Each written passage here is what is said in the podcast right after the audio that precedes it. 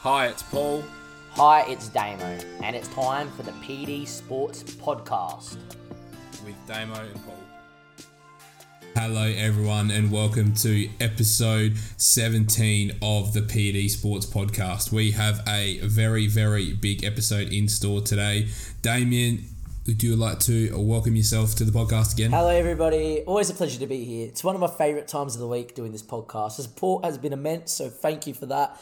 And look, this podcast is the biggest of them all so far because it's time to go and preview the Euro Cup final.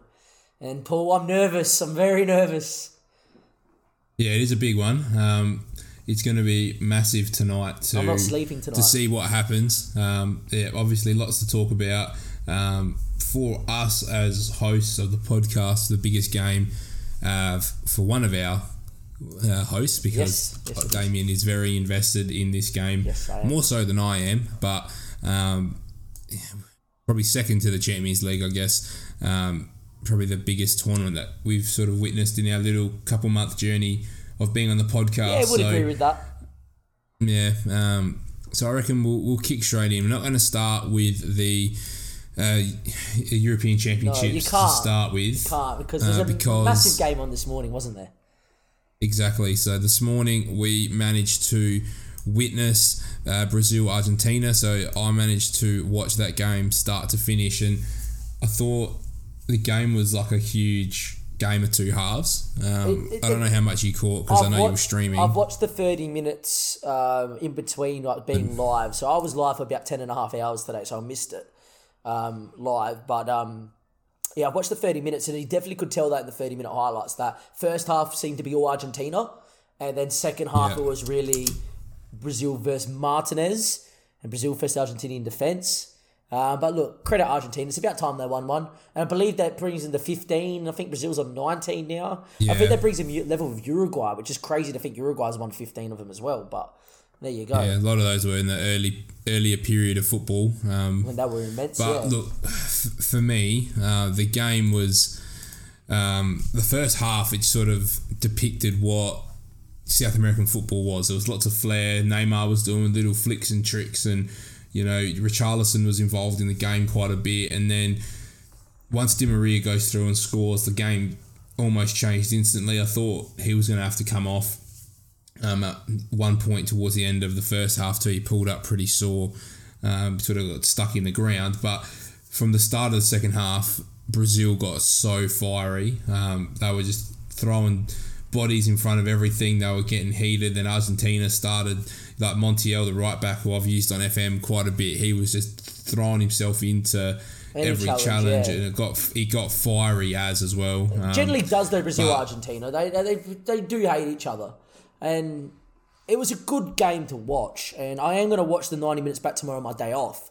But uh, even in, through the thirty minute highlights, you could tell that it got quite heated. There was a moment where I think Martinez made a save against Barbosa on the volley, and straight away was firing up the crowd. Yeah. There was a lot of bit of not argy bargy, but just a lot of like moments that you're like, ooh, boiling over here.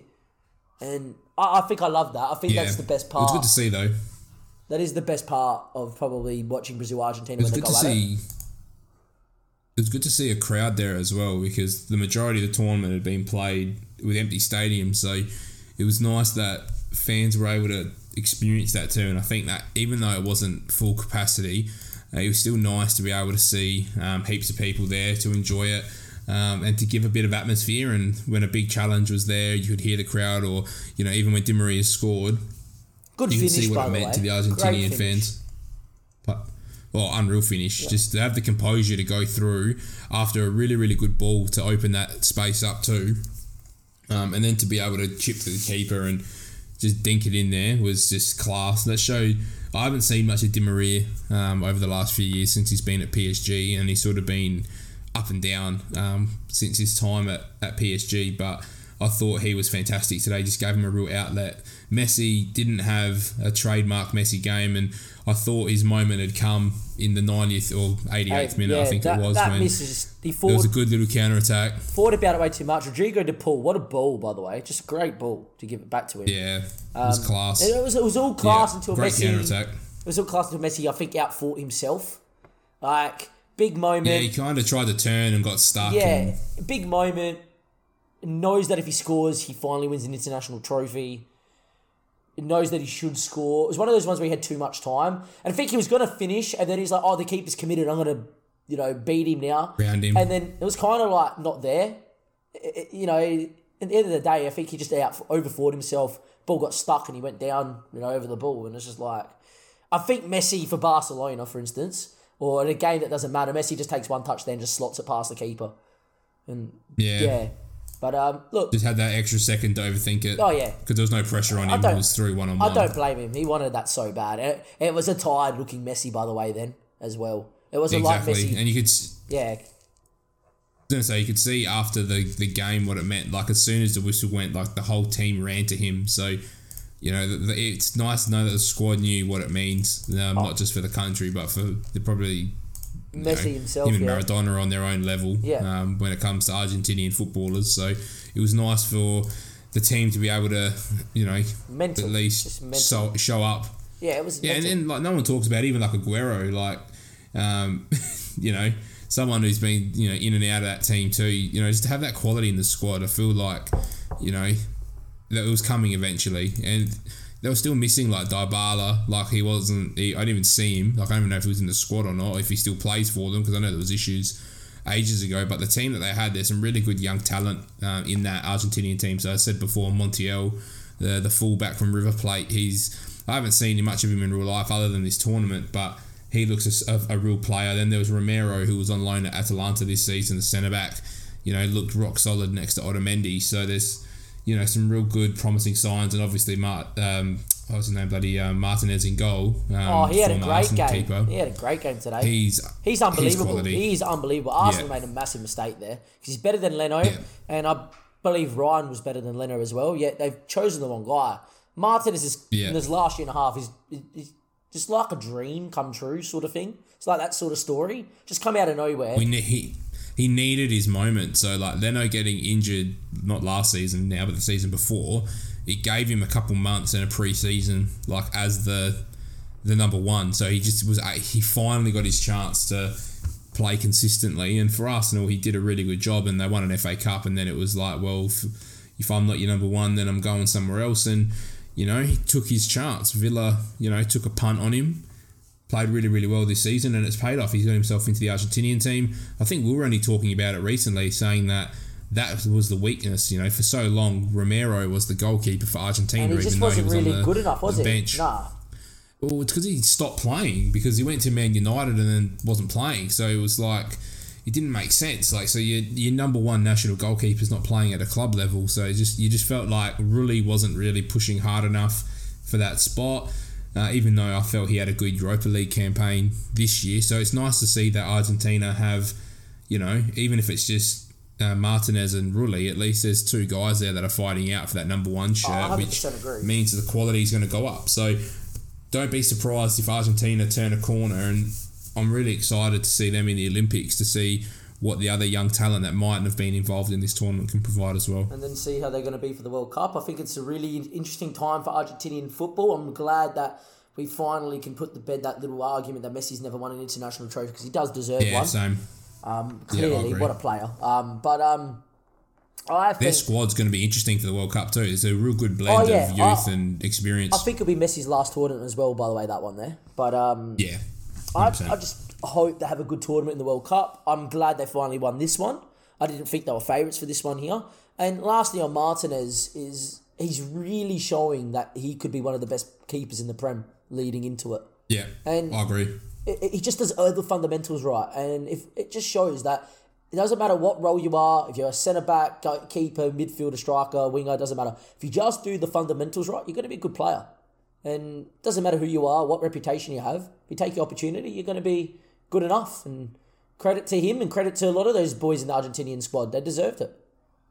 Yeah, and it's almost they've stopped picking people on reputation and they've started rewarding performance, and that's that's what I liked from this Argentina side and this whole tournament is they're playing guys that are in form. I've always felt like in the past, you know, they try to shoehorn Higuain and Messi, or then it became Dybala and Messi. Like they just tried to shoehorn people based on Reputation reputation of- rather than yeah. performance or or fit. So I don't know where that change has come from, whether there's been a managerial change or whether there's been something else that's happened. But I think they've got the blend right. So it's, yeah, it's one of those ones for me. It's sit tight. I think we everyone hypes up Brazil going into a major tournament, but it's really positive to see Uruguay, Colombia, Argentina, and Brazil are all playing pretty good football at the moment. Just shows South American So I think- football's in a really good spot. I do think it's right to Yeah. hype up Brazil because I actually think that squad that they brought to the Copa America is unreal.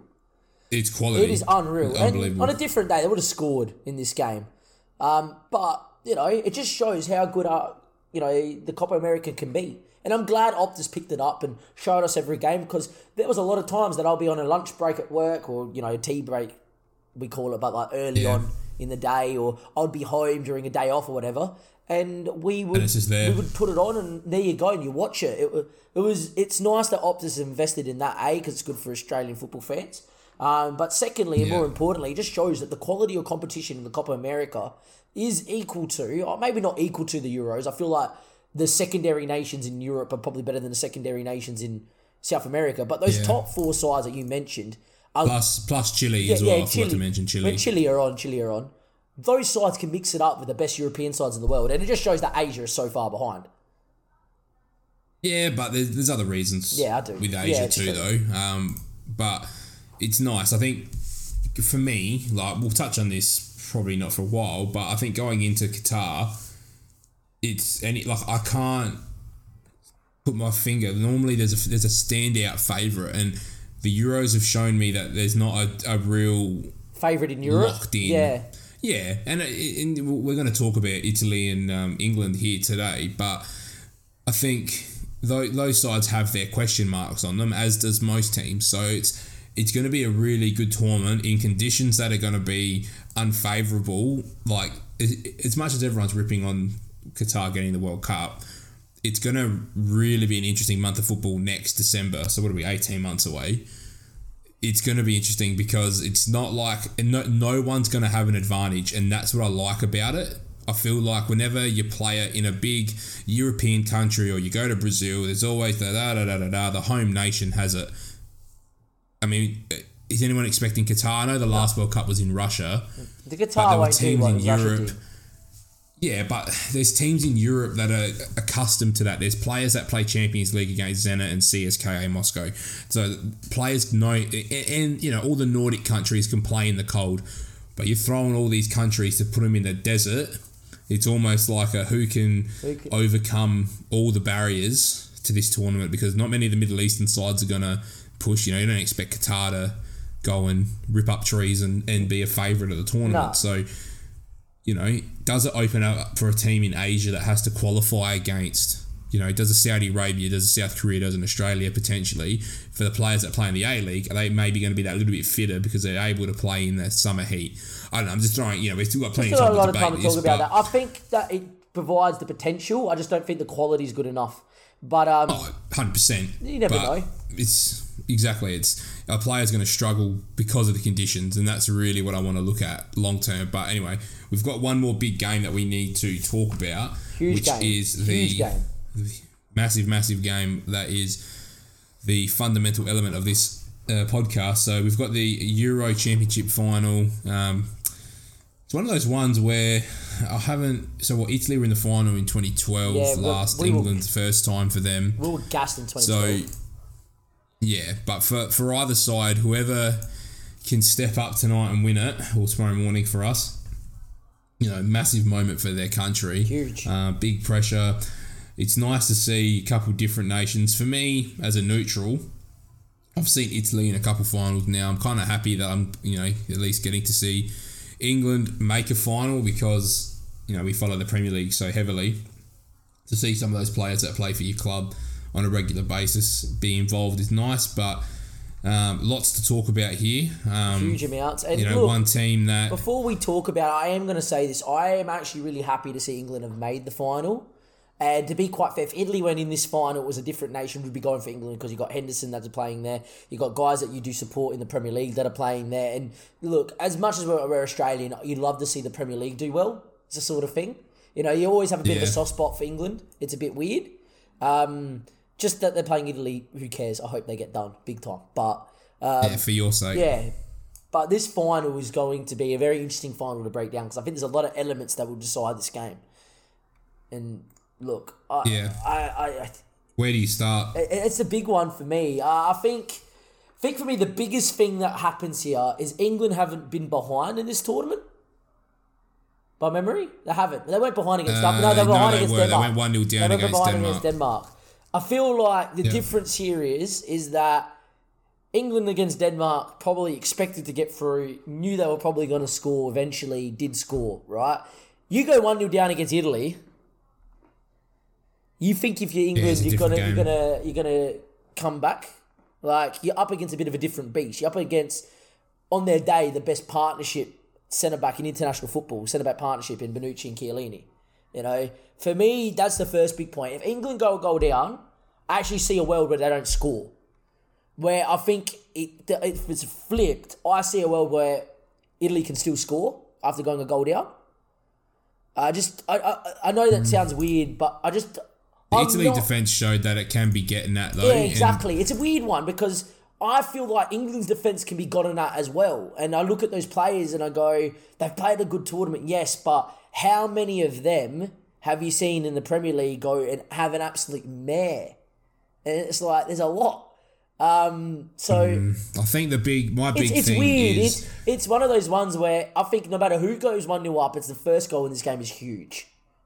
Yeah, I think if England play the expansive way I think they should, if they can run at the Italian defence, then the, that defence is in big trouble. Oh, don't get me wrong, I'm worried about Yeah. I, I think if you get Sancho's and Saka's and Grealish's and whoever else plays Sterling, out wide, yeah. Sterling, if they're running at the Italian defence, then there's big problems because I think they just run that defence off the park because they're not the most athletic. They're not the most.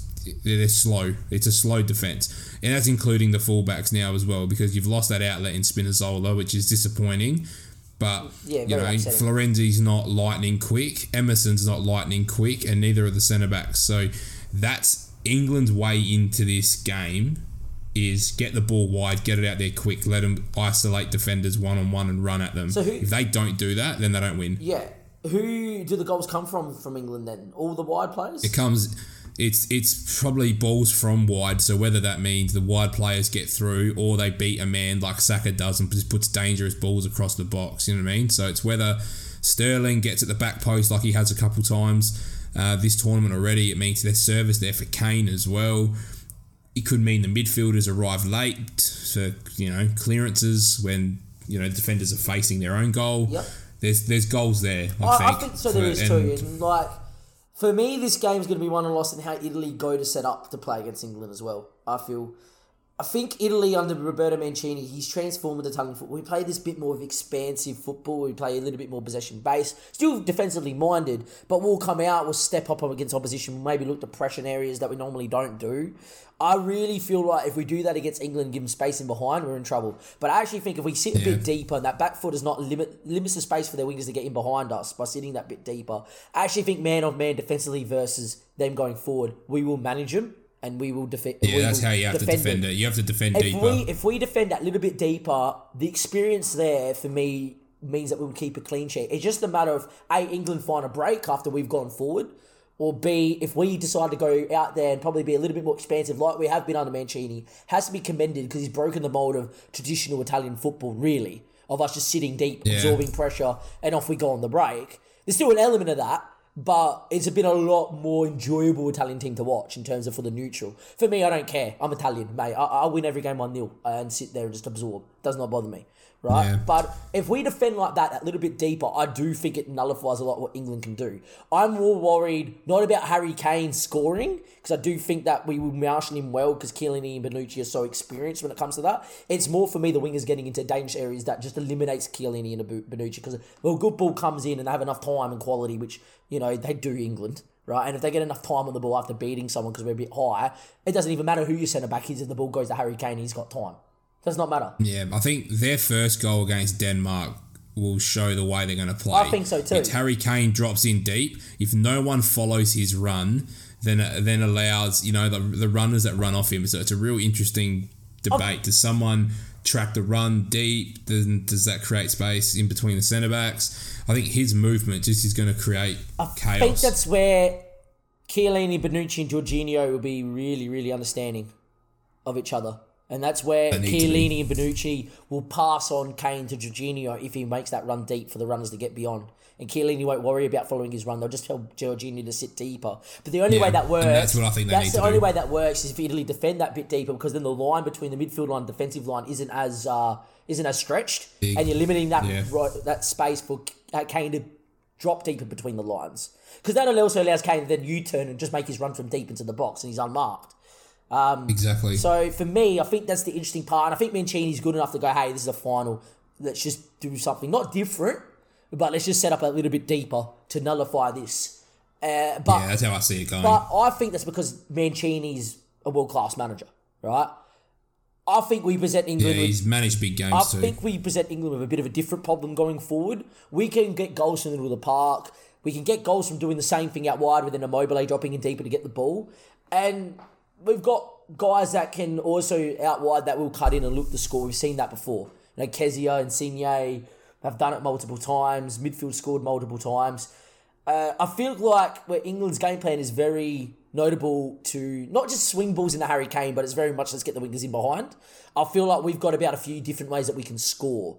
Um, it'll be interesting to see what we ask the English defence. That I think English defence hasn't had much to do, and it'll be interesting to see if we ask Yeah. a few questions of England, what England are going to give us. To me, then it's a question of is Southgate good enough to make a change on the fly, or is Southgate good enough to maybe make a change before the game about how they're going to defend Italy and Immobile in a similar situation that maybe Kane might give them or give us.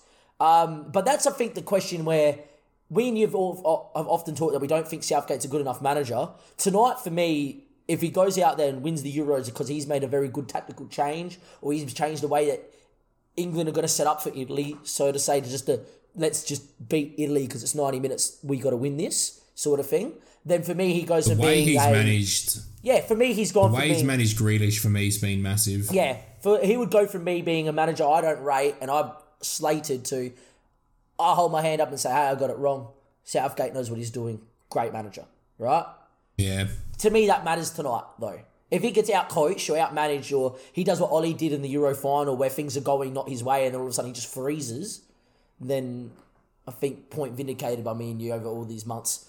But uh, I think he's shown though that he's been able to change things. I think he has and too. That's and that's been impressive. Like, and the way he's used his squad has been really good. He's shown he's played two, two or three systems now in this tournament as well, depending on the situation of the game, and he's been confident and it's worked. So, you know, it's just yeah, big moment. I guess. I think it's huge. You know. I think though the experience he would have got from losing to Croatia from being in a winning position is probably a good thing um, for tonight for from an England perspective because he's he's had a chance at a big final. I know it's semi, but you know It's World huge, Cup yeah, World Cup semi-finals is huge huge. moment too. And I didn't think they did a whole lot wrong on the night either. They were just outclassed. But I think when you're talking about X factors and that that the England team is just so deep. Like I just don't think Italy has that same depth on the bench. So if things don't go right for Italy, I don't think they've got as many options to bring on. You know, like Rashford. How, how's Marcus Rashford? Has he even stepped on the pitch? Like, you know, Yeah, I hear ya. They got Greenwood. Like, there's just so many options. Like they can just change the shape slightly. Henderson, whether he starts or comes off the bench, gives them solidity in the midfield. Like it's just the depth of that England team is on another planet. oh, it's huge, it's massive. And that's where I feel if you can't change it with the quality on the bench that he's got, then there's a bigger problem. Oh yeah, I hundred percent agree, and I think this game's going to be very interesting, and I really do think it can go either way, and I just it for me it's this is my moment for Southgate to become that world class manager, and for me it's then also Mancini's moment to say I've transformed Italian football and won something with it. It's the icing on the cake moment, right?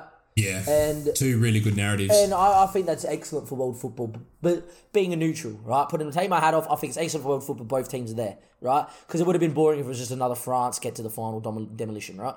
And it would have been, Yeah. you know, and it would have been normal to see Germany just switch it on for a tournament and make the final. It's France Germany final, for instance, right? I think these Euros has had such good narratives, and I think two teams have some of the best narratives of how what they've had to do to get to this moment in like the pre in the campaign or previous campaigns. It's been massive. Mancini's come in, transformed Italian football, undefeated in what 32, 33, 34 games, something like that. 33, I think Yeah, it is. right. And England have gone away, licked their wounds from a semi final. Southgate's been absolutely ridiculed for playing his type of football. We've ridiculed him too, wrongly, we'll admit. Yeah. Right? And he's stuck to his guns. He's played his own boys, which I don't think is necessarily good for England, that he's played his own boys. Different story that. But he's stuck to the way that he likes to manage a team. You know, a lot of people telling him to play expansive football. He's sat up with two DMs and he's gone in and played his way. And England have looked nearly untouchable at the back. So credit to both Yeah. managers. Great narratives for the neutral. Think it's going to be an excellent final in terms of maybe not goal scoring, but for the neutrals that have probably a bit of a coach's experience, this is going to be such an interesting game. Um, yeah. And look, I'm taking my neutral hat off. Let's go. Let's Forza the Azzurri, mate. Let's go. Yeah, obviously, when you're, you know, home nations in the final, you're going to be backing them. Oh, yeah. For me, I mean, I said it from the start of the. I think we both said it from the start of the round of 16 that we had Italy winning it. So I still think. I don't know. My opinion on England's changed. So I, I did that prediction based on England flopping to Germany. Yeah. I've sort of sat on that for a couple of weeks or for a week now, and I really don't know. Like, I just feel like I can't back England because of the history. But I, as I've said, I think like the England X factor. I'm leaning um, too. because I, I just I just think they've got the extra options. You know, like when when you're talking about a one-off game, They have probably more players that will win a one-off game. I'm not going to lie. that's that's what my whole thing is. If I use my experience of watching finals, I see Italy being able to play it on their terms more, the way that they play though. So it's just it's normally for a final, I'm so definitive on what I've seen to back a side, even if my team's not in the final. And it's a neutral final, like an FA Cup final or Champions whatever final, else tournament Chelsea there is and Chelsea got up. even yeah Champions League, Europa League, you know, this is a final where the sides are coming in with such different ways to this final, but have both shown that they can win it on their terms. I don't know. I think for the sake of my prediction, I'm going to stick with Italy, but it's not a, it's not a decision that I'm, you know, backing everything I own on because I can also see Grealish coming on in the 60th minute and just causing mayhem. I see that too. Score prediction, Yeah, Paul. Give so- me one. All right, Tough, isn't it? I'll say Italy on penalties and I'll say it finishes 2 all. Wow. I'm predicting goals as well. Yeah. Uh, I'm trying not to be biased, but I am predicting Italy, and I think I'm only pick, I'm, I never sit on the fence, but that's the only only reason I'm sitting on the fence is because I just can't split it. And and Oh, I'm- that's fair, I know I fair. rip you all the time. That's fair. I rip you so much for sitting on the fence, but That's fair, I this see it. time I feel like I have to. Uh, Yeah. Look, I'm predicting Italy, and I'm predicting him in 90, and I'm predicting them to win 1 0. Italy score the first goal, defend for their lives, Yeah, us- and it's just going to be 1 0. It'll be one of those days where England get a little bit uh, frustrated. It's not going in. Donnarumma has a good game. Chiellini, Bonucci just start bossing it, blocks galore. And then I think when it comes to 75, 80 minutes, and where you really need composed heads to probably find a equaliser, I just think the fact that it's at Wembley, the pressure, the crowd, England will get deer in the headlights moment and they won't score. Um, Could go the other way though. it could go the other way and it spurs them on and they just go bang.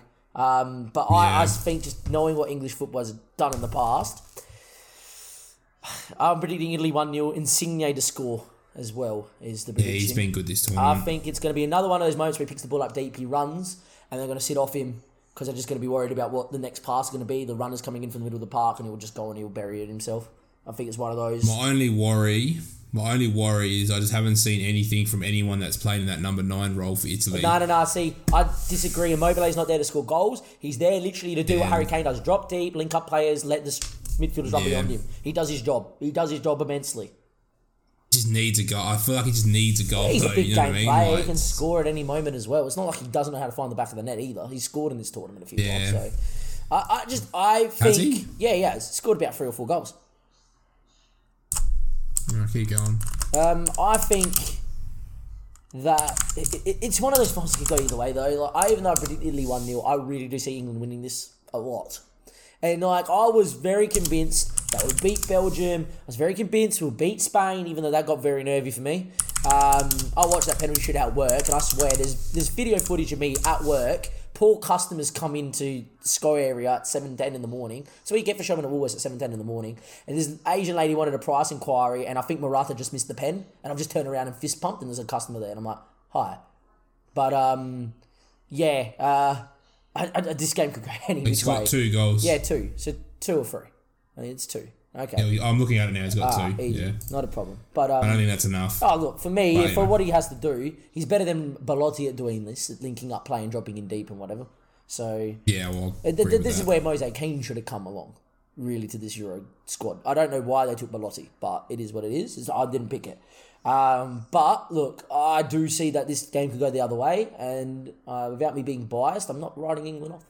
And even me being biased, I'm still gonna not write England off because they really do deserve to be here. And yeah, They've just gotten better game by They've game. looked- They've just gotten they've better and better and better. haven't they? They've looked incredible. So my question to you, They've just controlled everything. yeah. So look, we've had our predictions. We both predicted Italy. You're predicting in pens. I'm predicting one 0 But we both acknowledge that England can win this game on their night, and I really do see that happening. My question to you is though, Paul, we have a World Cup in a year or a year's time. Do you expect these two finals to go at, to go deep again in that tournament? Do you, have you seen enough from England, and Italy to go, hang on, yeah, they could go and win the Euros and then win the World Cup next year? Um, I think a lot of people can win the World Cup next year. So Very open World Cup next year. it, it, it's yeah. Look, I'm not. prep- I mean, yeah. There's if you're making the final of a nation, of a major tournament, eighteen months out of another major tournament, you'd be pretty dumb to not back them. I don't see a whole lot changing. Um, out of Europe, though, I mean, you got to think Portugal, Belgium, France, your standards. You know, if Holland get a Virgil Van, a fit Virgil Van Dijk in as well, um, there's plenty of competition in Europe, and there's, as we said, there's plenty of competition in South America. So anyone can almost beat anybody, but there's nothing that's shown me that Italy won't play the same way this time in 18 months. And then England's team's only getting better because it's not old. Like I feel like everyone they're bringing on is they're Yeah, either good. in their Oh yeah, prime great, great or, squad. or they're coming through. So there's no reason why both these sides couldn't go deep in Qatar. Yeah, 100% agree. But look, I think both teams with the right run next year can do it. The question's more that I've seen enough quality to say that they both could go deep in the tournament. I'm not saying they will because same. it's the World Cup's too far away. It depends on the draw, who does what, who do they get in the knockout stage, etc., etc. I've just seen enough from both sides to go, yeah, you know what? Yeah. A- when push comes to shove, they're good enough on their day to go out there and probably They'll win be the World around the Cup as well, and they'll be around the mark. Um, yeah, I agree. I've got a few questions for you uh, to do after the Euros, right? As in, like, to go away Yeah. from this final. Biggest over and underachievers for the Euros of the whole tournament. Go. Um, I've already got my two. overachiever for me. Overachiever for me. Sweden. Yeah? Um, I mean, I thought they were pretty good value as well in the knockout stage. Um, but you know that team was pretty average. Yeah, um, and even well. the group stage, I didn't think they'll. Yeah, I want. I tried to go away from a you know obvious one. Which is obviously. Uh, underachievers, who really? Turkey, Yeah. I think, Good. just because um, so much hype. the huh? hype. Yeah, I mean, you could say France, but they still, you know, they went out in penalties and were 3 1 up with 10 minutes to go. Yeah. But I think Turkey, just for not getting a point. Um, what about you? Um, look, I'm going to go biggest overachiever outside of Denmark because I think Denmark win this one hands down, right? Um, I think that Sweden's a good shout, but I think the Swiss really surprised me, especially after how they went in the group. Um, yeah. and you know, it, it takes some Throw the Czechs in there yeah, as well. it takes some balls to come back against France, being three one down with like ten minutes or so to go, and he takes and then Shaqiri take off. Spain to penalties too. And they took Spain to penalties, and they were, you know, I think Yann Sommer has really showed that what a keeper he can be. Um, Yeah. And then I think outside of that, Sweden deserves a mention, Czech deserves a mention, the Ukraine deserve a mention. They just gassed against England and absolutely copped it. Um, Yeah. And I think there's been a lot of teams that can really go and say, hey, we overachieved this tournament, brilliant. And then I think if you look at underachievers, I think Turkey's the massive one. I think you hear France, you'll say they underachieved massively. Um, I, I, but I really think Portugal. everyone that came out of Group F was just such a disadvantage that they just were gassed. yeah. And that just shows yeah. that Play too many big games. Group. F was just the, the group of death because if, even if you got out, you're dead anyway. And yeah, so I think everyone in Group F underachieved, but that's not due to their own fault, so to say. Where Except for Hungary. is that- yeah, Hungary can nearly be. If, if, Imagine if Hungary got if out. If Hungary got out, that would be first on the list to overachieve. Like, how, how do you get out that group? Yeah. You're Hungary, and you at one stage they were second. they were out. Yeah. Yeah, Um, I know. But yeah, uh, I think then obviously outside the obvious one that Turkey underachieved, shot themselves in the foot, which is dead horrid. Everyone in Group F can probably just say they probably underachieved because of how good they are on paper. But yeah, Yeah. um, the best goal I think goes to Schick. Uh, I think there's a few notable mentions. Paul, you got a one Yeah, Schick's got the best one though. got got one that you kind of think of that could be compared to Schick's, or Schick's just hands down just like so good. I think Schick's hands down. Um, I mean, there's a, the free kick from Damsgaard as well Oh, against England. kick. I think Insigne's goal not Mainly for the biased, moment. just the run and the Yeah, finish. maybe for. Yeah, yeah, that was decent finish side netting, but I think Damsgaard's free kick's probably just for the moment that it was in as well. Oh yeah, Um, huge. I think it's pretty close to Schick's. I think Pogba's finish, by the way, to make it three one, even though they're going to lose that against the Swiss was unreal. yeah, that was unreal. Um, Yeah. But I think Schick's wins it, but hands down. yeah. Um, biggest best moment. Is there a moment for you Um, that really topped it? I don't know. I think the Denmark game when they needed to win by two goals. The whole game was incredible. Chri- Christensen scored. Um, that you know, it was That a was good finish as well. Actually, Christensen goal was a belter. Yeah, I think for me that was probably the moment. You know, that got them through to the. I know they went on to score fourth, but I think that moment to put them into the knockout stage is probably up there. I- um, Yeah, I got, I got that. I got, I got two moments. I think. Any other moment for you? I think I got two moments. One you're gonna laugh at me about, but I am gonna mention it, and the other one is actually a very Uh. serious moment. One is Pandev entering his career with a goal in a major tournament for a country that he has absolutely given his everything to. I think that's absolutely. I think he had a better moment. He had a better moment than the goal. Well, coming off, It was the goal that was disallowed. Oh yeah, yeah, yeah. yeah. The chip. The chips. what a finish. That was a better That was moment. unreal. I just think whole whole Yeah. North Macedonia's moment in this tournament, how they approached it, everything, unreal. Yeah. And the Pandev getting his goal, coming off, getting um, a signed T-shirt, and that leads me to my second point. I actually think all the support every team has shown Denmark throughout this incredibly difficult but amazing run just shows that world football's in a good place in terms of like Yeah, I agree. humanity wise, right? Like No animosity. yeah, just like all the support that they've got behind Christian. We haven't mentioned it much because it's a really soft point, but I feel like in terms of best moment, Yeah. I think all the teams should be commended that have played Denmark and gone about it like that. I think that's excellent. Yeah, Moment to forget. Paul. Is there an absolute moment someone has to forget? I've got one. Um, I've got one. Kylian Mbappe. Yes, yes. And uh, my moment isn't just his penalty miss, his whole tournament. Yeah.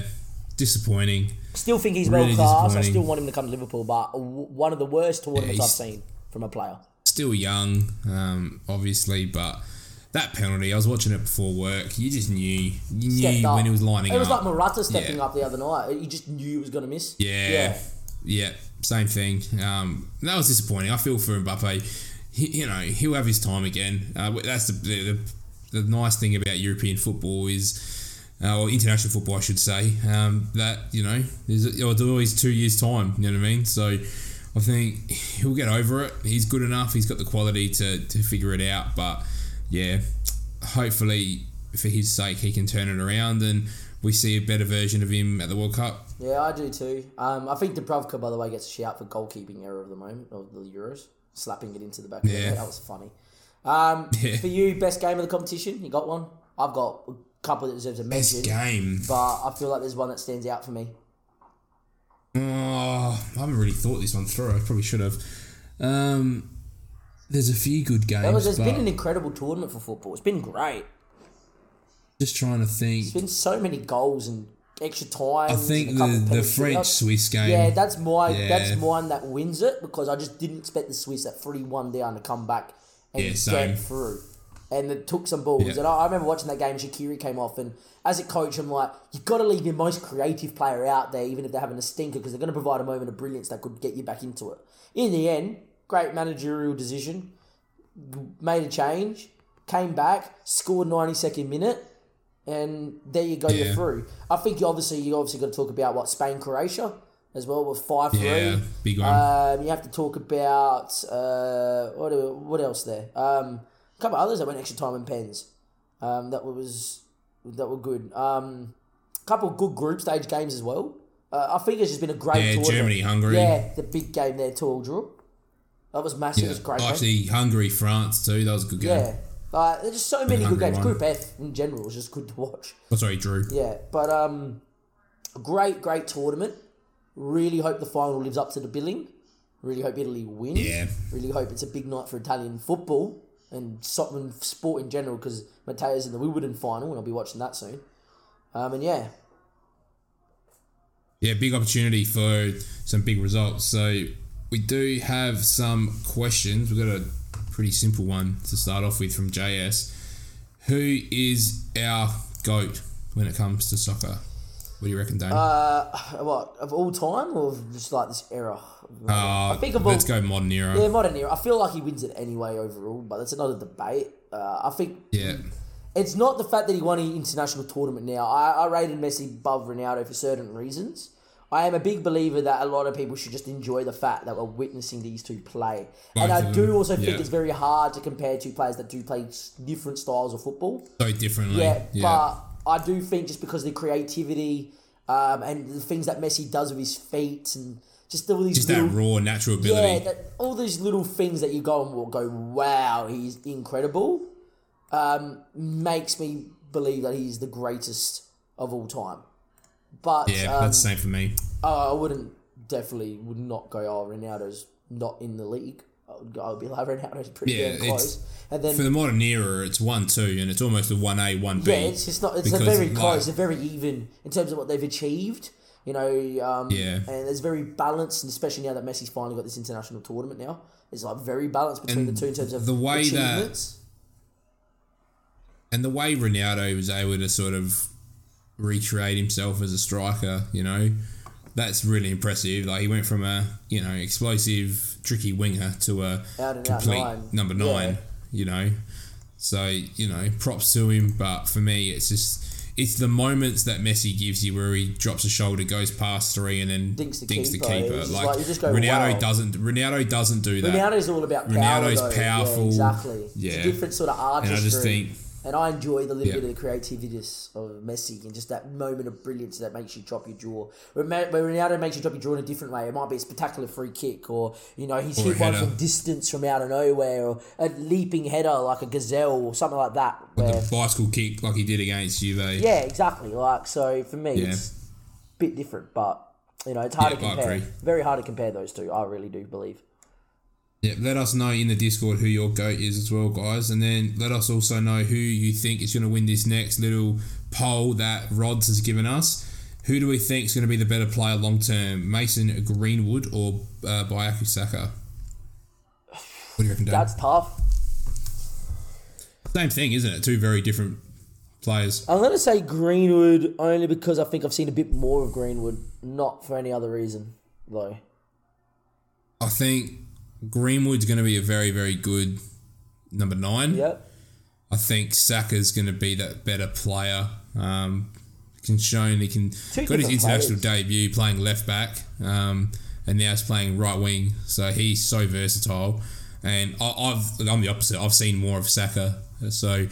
Uh, uh, Saka's quality. Oh, they're both are. It's- Delivery's it's- it's just unreal. His to- finishing's unreal. hard to pick. He's he is the complete package, and he's like 19. Yeah. So I think he gets to do it more regularly as well. He gets to play every week for Arsenal, and I think that's a big factor as well. Like in his development too, where Greenwood's in out, in out, different system. He might play up front, he'll play off the right.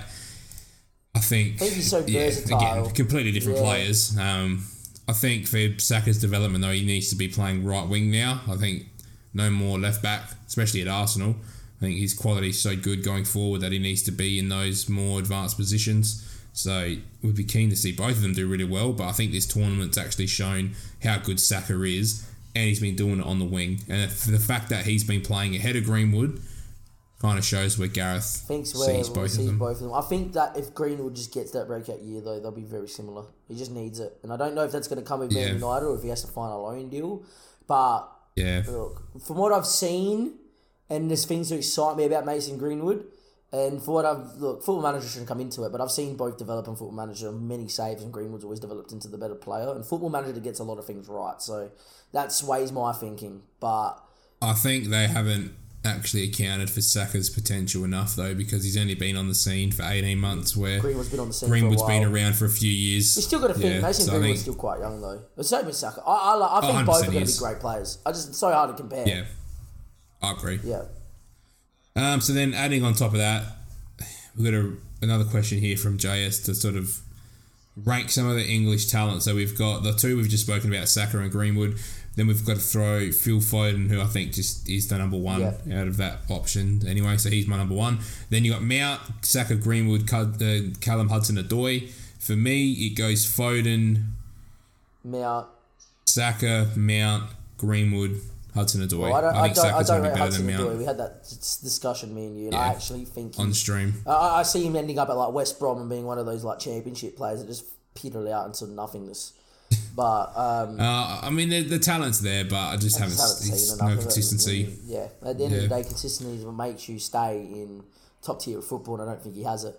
I think Foden I then think- Mount because where Mount's playing and what he's achieved. I think Saka has a better ceiling, but Yeah, that's exactly what I was going to say. I think Mount's hit his ceiling, where I think Saka's still at a similar level, or a bit same thing below for him, but his ceiling's a lot well better. Mount is that if Greenwood got going, and I do think one day he The thing will. is, I haven't seen Greenwood get going, where I've seen Saka get going. You know what I mean? So I've just, I've just seen that a little bit I more. think but that's Greenwood was at view. Arsenal. I believe Greenwood would play a heap. So Oh, 100 percent. He'd start every week. oh yeah, so it, it, they're very similar those two. Like I've said. Um, so for me, it's Hudson and Doy last, and then Greenwood Saka very Yeah. level with Mount ahead only because we've seen a lot more of Mount. He's won a Champions League. Um, is there any other sense. people you'd throw into that list pool of like English talent that we haven't really mentioned? I think Curtis Jones is better than Hudson I do Odoi. too, and I think Curtis Jones is probably going to be better than Greenwood and Saka without being too biased. Nah, Saka's better than Curtis. I think. Mainly because Saka, I'm only saying it because Saka's been he's carried Arsenal for a 19 year old to carry Arsenal. I think it's just that carries a bit of weight for me. more how bad Arsenal are at the minute than anything. That's part of it. Yeah. yeah, that is part of it. But um, other than that, I mean, you're talking about young English talent.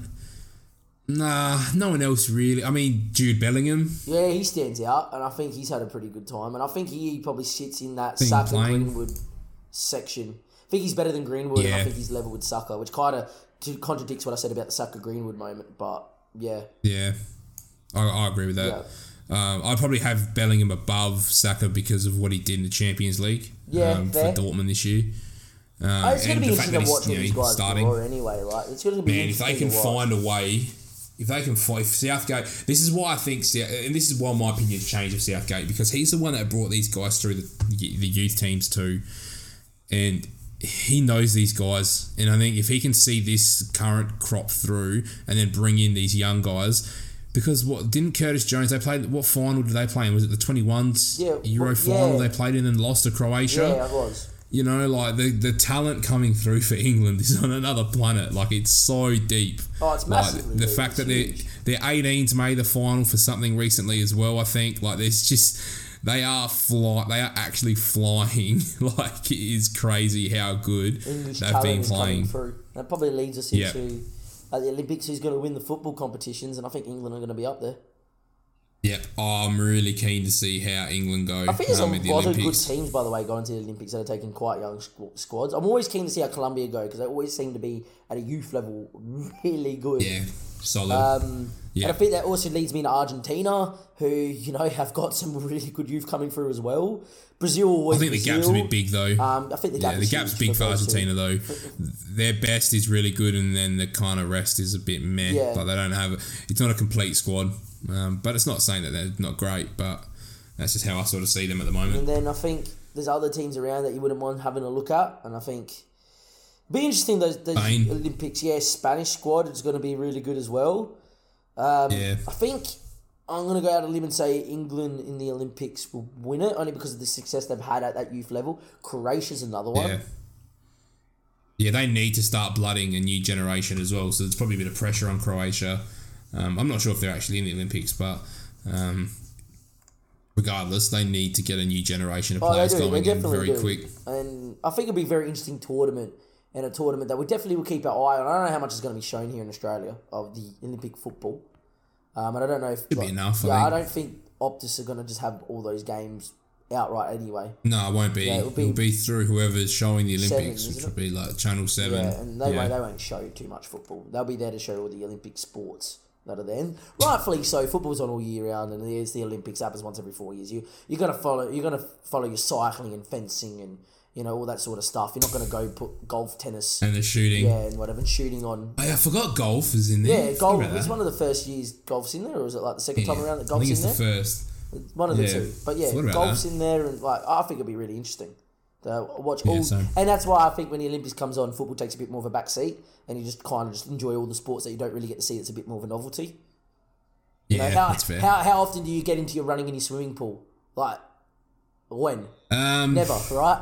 Uh, running's one that we talk a little bit about um, at work.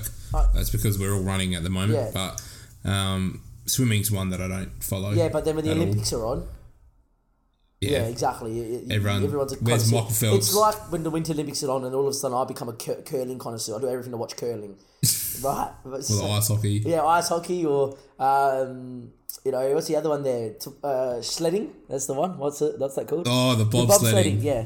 Oh, Yeah. Jamaica have a Cool bobsled runnings. team. Yeah, unreal. What a what a what a what a movie. But There's uh, heaps though. but Even, that's- that's even for me, like synchronized, the synchronized diving Hey, as that's, well. I that's love that too. insane. Those athletes are crazy. Yeah, we'll definitely do some stuff based around. Oh, we will, Olympics and there's a lot going on with the Olympics. We'll save that for another, probably another episode. But um, Yeah, Uh, we'll get its own episode. yeah, but uh, definitely, definitely, definitely, we'll be keeping an eye on the Olympics. But uh, in terms of football, but I think there's other bigger sports on in the Olympics that will allow in the Olympics that will allow us to watch as many games as we would like. Yep. But there'll be access to it anyway. All right, Paul. Last question, and uh, probably relates to an Olympic event anyway. How big is Ash Barty's win in Wimbledon last night in Australian sports history? First time since I think 1980 or 81 that Australians Um, Yeah. won Wimbledon on the female side. Australian female. Yeah, and Yeah. after Evonne Goolagong won it a long time ago, which I think is the last one, right? And Barty's attributed like this whole run to her and has gone out and done it. yeah. The pressure she was under. I feel like it's a massive Yeah, I think she needed it. she did. For her career, she needed it because she, for long enough now, she's been around the mark. Yep. Um, and she's had a few finals where she's just like collapsed in in the past. So I think for her and for yeah Australian tennis in general, because we haven't had too many Wimbledon champions. Um, I think it's a Very- it's massive, massive. moment, but in the context of Yeah. whole of Australian sport, where do you rank it? Aw. Is it up there? Is it one of the? Is it one of the best? yeah, it's up there. Um, I don't put it ahead of any of the like Ian Thorpe gold medal, you know, swimming stuff. I think there's one moment that definitely tops it. I think it's up there. I think it could come in like the top five, top ten moments after what she's gone through. I could see it the top 10, maybe that not she's top five. On, the story of it, how she holds herself, the fact that pressure came from her contributing this run to Evonne Goolagong and actually going out and doing it while wearing something that kind of tributes to her. Um, and then I think it's the. Uh, you know, and then a lot of people are liking it to what Cathy Freeman did. I think there's a definitely big similarity in what Cathy Freeman did. Like for me, that's the greatest moment in Australian sport history. By the way, you know, you, some people would have thought they would have mentioned like World Cup of 06 for for Australia get making that World Cup, or you know, people would have thought I would have mentioned something to do with cricket or whatever. For me, the biggest sporting moment in Australian history is Cathy Freeman's winning run because it was 2000. Yeah. She's the best runner in the world at that time, and the whole of Australia was on her back, and the whole lead up to that tournament, or to In the Olympics Sydney. in Sydney, in front of our home crowd, as a proud, proud lady of her heritage, like Ash Barty is, and it's probably why it gets linked linked to her, right? Yeah. But Cathy took Australia on her back and just went bunta, right? Yeah. and just laid it all on the line in that, that iconic running suit. For me, that's like the greatest Yeah. moment of Australian sport in general. Any sport, Olympic, non-Olympic, you name it, right? I think as much as people have been liking it to that this morning, I don't think it comes a close. B, I don't think it even look. Don't get me wrong, I love Ash Barty, and I think it's a great moment in Australian sport history. But I don't think it's as good as what um, you know Ian Thorpe's done, you know, previously, or you know. Uh, a lot of different other A Olympic moments, and the Olympics are on, so hence why it's getting talked about, or even other sporting Yeah. moments. You know, there's been like Australian cricket team won three World Cups in a row. That needs to be talked about. Um, Australian The Ashes in 06. Ashes in 06 of everyone retiring. If you're talking about cricket, Seven, if you talk about soccer, the fact how Australia made the 06 World Cup needs to be then talked about. Um, if you're then going to talk about you know other sports, um, you know you're going to talk about Adam Scott winning the Masters, first Australian win the Masters after so many years of watching Australians come second. Greg Norman choking in like '96 Yeah. and having Larry Mize chip in on him in a in a playoff that Larry Mize had no real hope of winning that Master tournament, and then chips in from nowhere. Um, Yeah. uh, you know, all those sort of moments combined for Adam Scott's win makes it like one of the biggest moments in Australian sport. Um, the ice skating dude that. oh, yeah, wasn't well, what's ice skating, but the Steve guy that was like last. Steve, Steve Bradbury. What a moment! What a, one of my favourites. But you're putting all those moments together, and then you talk about Ash Barty's moment. I think it's Oh, massive. who was that other guy? But yeah, it was a 400 meter runner or 800 meter runner? I remember they had dreadlocks. Do you remember him? Oh. One Commonwealth Games gold medal. I can't remember now. Someone please oh, try I and know find exactly it for what me. you're talking. I know exactly. I reckon it was either 200 or a 400 meter run, and he won a gold. Must have been 400 because otherwise Usain Bolt would have killed him. But I don't think if Jamaica in the Commonwealth Games. But um, I remember it was in Melbourne 2008 Commonwealth Games, and I remember like jumping off my couch because he just came flying home. Yeah, well, that's what the Olympics does to him. What Australian sport does do to him when it's massive. Yeah. And like, I think, So I yeah, think, plenty of moments. I'd like to actually sit and do research and try and rank it rather than trying to do it off the top of your top head, of but head. I think I think it's one of those ones that you probably find in your top What about. Lleyton as well? Yeah, Lleyton Hewitt winning it as number one. yeah, it's a big moment. I think Hewitt's big moment is probably Davis Cup coming about coming back against Federer and then taking the Davis Cup by storm and then actually winning that in like 0, 01 or 03, 03 I think it was.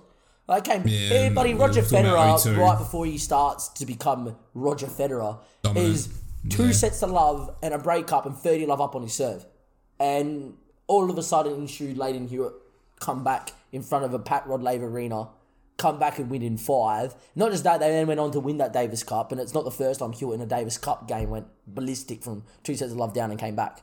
Um, I think all those moments kind of a bit more iconic than Ash's win. I just think it's a massive moment in Australian sport, and it may inspire some more generational push to maybe find some better athletes down the line for Australian tennis in general, both both genders. And I think it's massive, but I don't I think it's the top one that everyone was talking about today in like nine world of sports and whatever.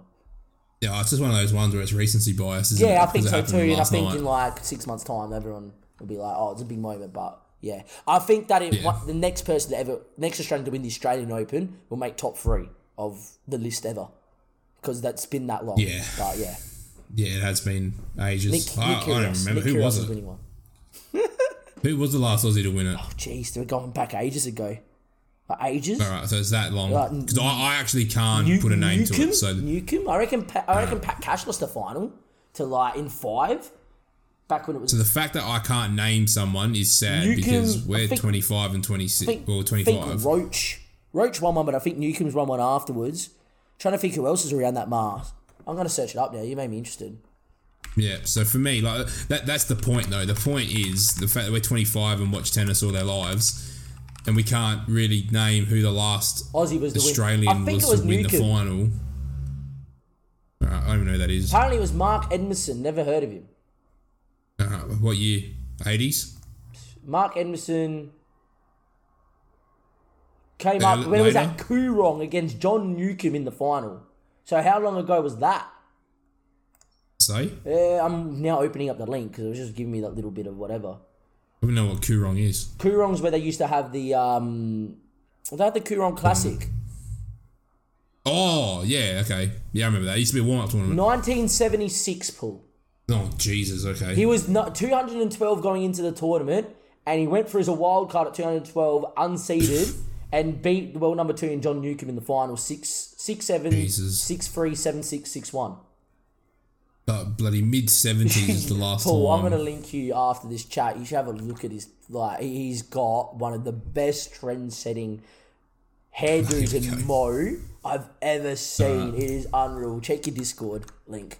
I, I need a Yeah, I li- to I, I need a no. I need a live reaction for the pod because I I love I love that. He looks killer. Uh, Javi Simmons scores a Yeah, penalty. there you go. uh, The photo comes up. yeah, there he goes. He's amazing. Someone, when you get time, Mark so. Edmondson, the 1976 so Australian good. Open champion. He looks amazing. Like that's just a typical that. 70s Aussie bloke. That is unreal. Yeah, Um, that just screams Dennis Lillee. Oh, it does, doesn't it? It's unreal. I love it. But um, Yeah. there, there's your moment, right? I think that's where you rank Ash Barty and the fact that there's potential for bigger moments. I think in tennis, A, it means it's not going to be one of the biggest in Australian sport history. But there's nothing against Ash. Love it a bit. I'm so glad she did it. And I actually think there's going to be many more as well. Grand Slam wins for Ash Yeah. as well. This will spur her What on. about Sam Stosur? Which she won the French US Open. Open. She, US, she win Wimbledon, US Open she? against Serena Oh, Williams in the US Open. US. Williams. Did, win the, did she get to a final? French Yeah, she lost the final, I Maybe and think. lost. Yeah. Okay. Yeah. Okay. But yeah. If you won two, then I would have said that makes means a bit more. But um, anyway, so for episode 17 of PD Sports Podcast, Damien, thank you very much for your company. Anytime, Paul. Forwards of the Azzurri. I'm just going to put it out there. Matteo is going to beat Djokovic in the final tonight, and Italy are going to have their first Wimbledon champion, and then Italy are going to beat England, and it's going to be a very, very, very good night for Italians in general. And there we go. So from myself and Damo for episode 17, that's a wrap.